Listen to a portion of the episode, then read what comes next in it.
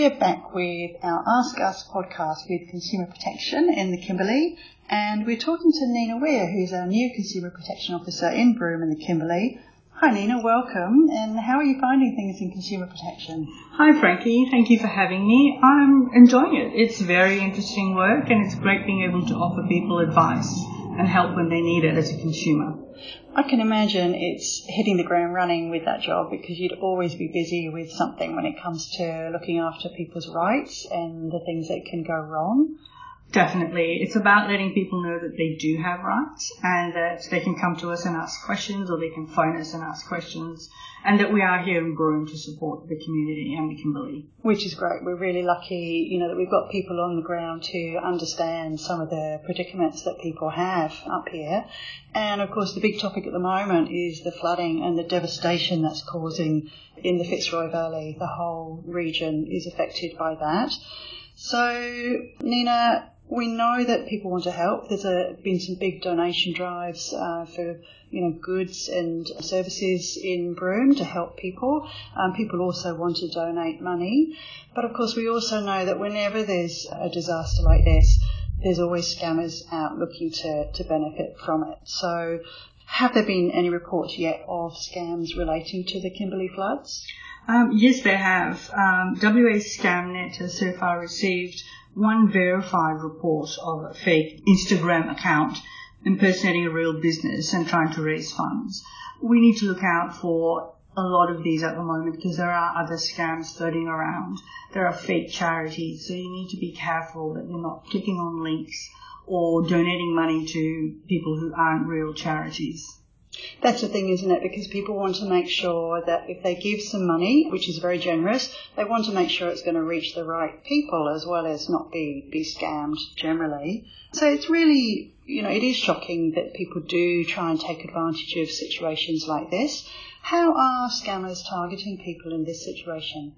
At the moment, they're targeting the generosity of West Australians and using primarily social media at the moment to lure their victims. Pop-up ads, social media sites, scam pages that have photographs of, flooding and kids with flooding. And it's important that we look at what we're getting and make sure that we don't give up personal information or credit information to anybody online. And make sure that if you're looking at an Instagram account or a Facebook account asking for money, that you double-check that it's a legitimate charity. How would people do that to make sure that it is legitimate? At the moment, there's one in the Kimberley, the Lord Mayor's Distress Relief Fund, that is a legitimate charity. But any time you're donating to any charity, not just now for the Kimberley, but any charity, there is a website that you can check. It's rather a long name, sorry about that. It's Consumer Protection and the Australian Charities and Not-for-Profit Commission, or ACNC. If you Google ACNC, it does come up. And you can check on that website for the name of your charity and if they're actually a registered charity and they hold a license. So it's important that you don't give, somebody may say they're from the Red Cross, Fitzroy River, when there's not a Red Cross Fitzroy River. There's a Red Cross Kimberley or something like that. So just be very careful who you're donating to. Go to the actual website, so that you know that you're giving to a real charity. Great. So we'll pop that link in the comments with our podcast so make it easy for people to find.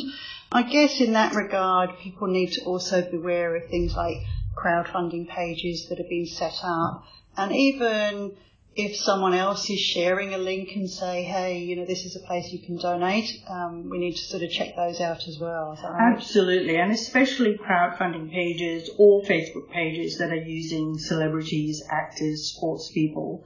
Quite often those are fake because a celebrity or a sports person will more than likely go to a registered proper charity and lend their name to that charity. So they're not likely to set up their own page and say, I'm a famous person, donate here for me and support me. They're likely to do it properly. The other thing is that you can't set up a charity just by yourself because you want to do the right thing. You actually need to have a license to be a licensed charity, to be able to collect funds from people. So it's actually illegal to just decide I'm going to set up a charity and raise money on Facebook and give it to, you know, Red Cross or whatever. You must have a proper license to raise money and take money from people. Yeah, that makes sense. And it gives us some assurance that the money's going to be managed properly and reach the right people.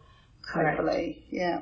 What advice would you give people who see a scam going around or think that they might have been scammed somehow? First of all, if you think you've been scammed, go to your bank so you can get your money back. Second of all, go to WA ScamNet on the internet and report it. So there's a section there for you to be able to report if you think you've been scammed, whatever information you have. That way ScamNet can check it out and they can spread the word if people are getting scammed. There are so many scams out there at the moment that if we can report them quicker, then people will find out about them quicker and hopefully not get scammed. Absolutely. Is there anything else you'd like people to know about that might help them in this tricky time? Absolutely. Don't ever click on links, whether in your text or email or Facebook. Don't click on links unless you 100%, and I mean 100%, trust the link that it's coming from. If it is something like donate or even buy, sales, go to the actual website of that company or that charity. Don't click on links. Just not safe at the moment. That's all great advice. Thank you so much, Nina. And as always, we always ask if people do want more information or they want to contact Consumer Protection, how can they do that? Absolutely. You can go to Consumer Protection online, or you can certainly call us in Broome at 9191 8400, or the General Consumer Protection Contact Centre is 1300 304054, and we're always available to help.